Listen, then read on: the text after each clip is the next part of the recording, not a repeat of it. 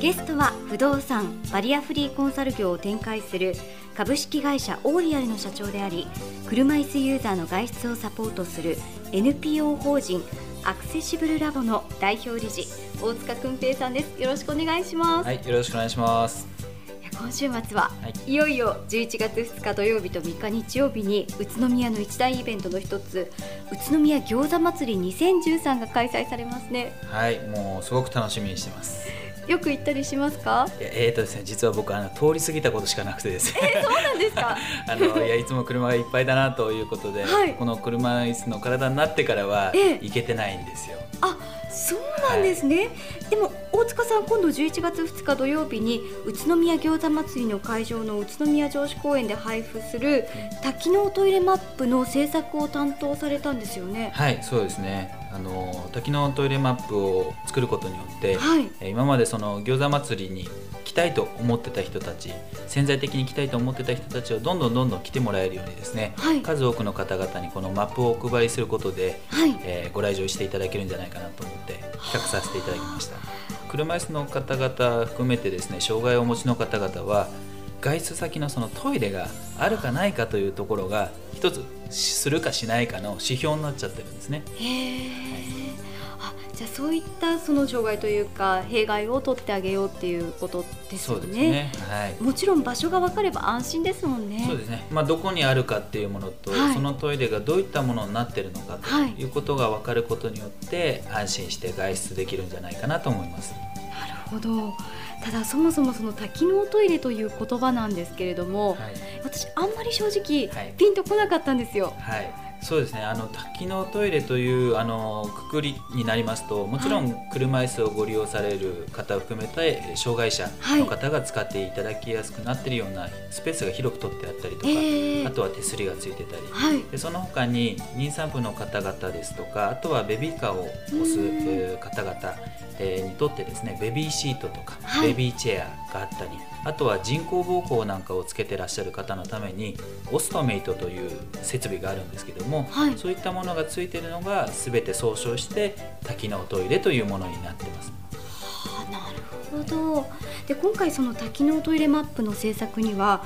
宇都宮市立上戸祭小学校の5年生104名のあの生徒さんたちと一緒に作られたということですよね。はいええ、これはどこからそういうアイディアが？そうです。ね、あのー、一番最初この企画をですね一緒にやることになりました東京の NPO 法人チェックさんの方とお話をしてて、はい、その際に子どもたちを絡められると面白いねというふうな話になりまして、はい、上戸祭小の子どもたちがすぐ顔が浮かんできてですね、ええ、それはうちでうちの会社の方でですね、はい、オリエルの方として、えー、毎年グリミスという反射材をですねプレゼントさせていただいてまして、えそこで子どもたちとの交流が非常に深くあったものですからこれはぜひ子どもたちのうちからそういった多機能トイレって何だろうなとかあとはそれがあることによって助かる人がいるとい。うことで、はい、福祉の理解であったりとか、はい、他者理解あとは地域貢献というところで小学生たちから、えー、学んでいただけるようにするためにお呼びさせていただきました。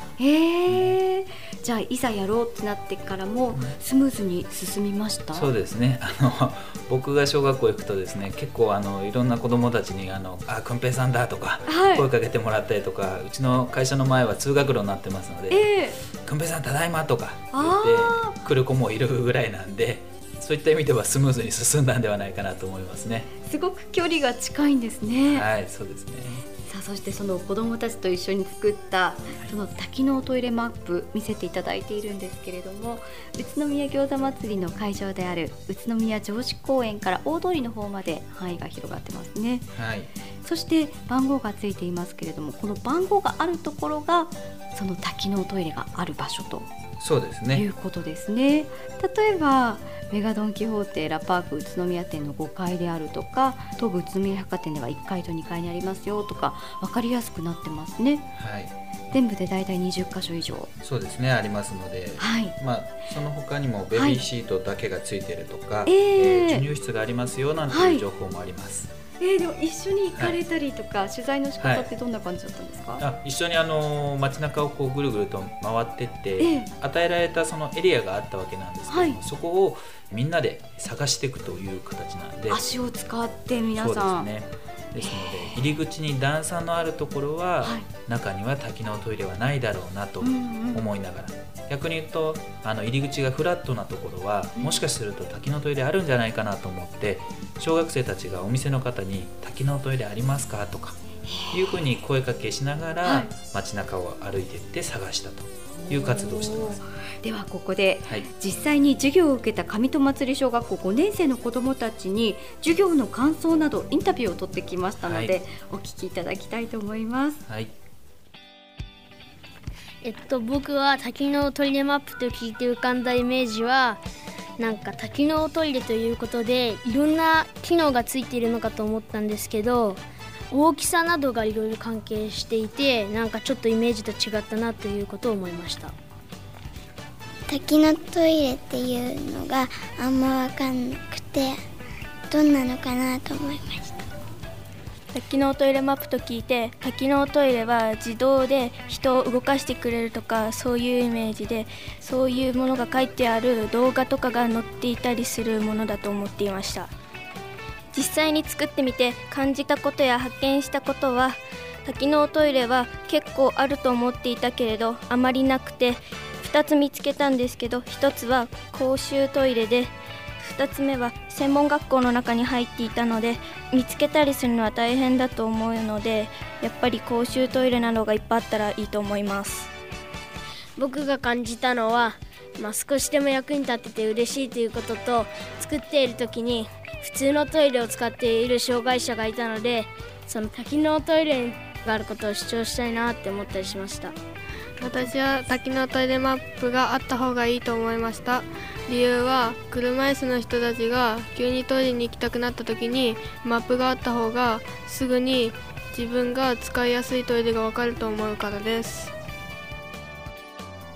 ということなんですけれども、はいあのお子さんたちやっぱり最初は多機能トイレって何？っていうところから入ってその理解を深めて、そしてマップを作る上でこうした方がいいんじゃないかとか、こういう方が車椅子の方にとっていいんじゃないかっていう自分の意見もはっきり持っていて、すごいなって思いました、あの見たものに対して反応がですね、ええ、まあ本当に純粋なんで、ない意外にないなとか、うんうん、多機能トイレって車椅子の人たちにとっては絶対必要なものですよねとか、はい、そういう反応が返ってくるので、はい、まあ、先ほどもありましたように公衆トイレがそういったものになればいいとか、うん、っていう声がどんどん行政の方に上がっていってくれるといいなと 思いますけどね。いやでも本当にそうですよね。あの今回の授業を通して改めて大塚さんご自身が気づいたこととかありました、はい、そうですね。もうやっぱり子どもたちがものすごく純粋なんで彼らがこういった経験をすることによって、はい、えー、大人になった時にあ車椅子の駐車角はどういうふうに使わなくちゃいけないよなとかもちろん開けてなくちゃいけないよなとかそういったものにね少しでも役に立てばなと思いますし、はい、子どもたちの方から発信していただくことによって親が逆に教えられることもあるんじゃないかなと思いますので、まあ、こういったものを他の地域であったりとか、えー、他のイベントとかにもね、えー、企画してやっていきたいなと思いますね。いやこの皆さんの活動ってすごく広がりが生まれるんじゃないかなっていうふうに思います、はい、そうですね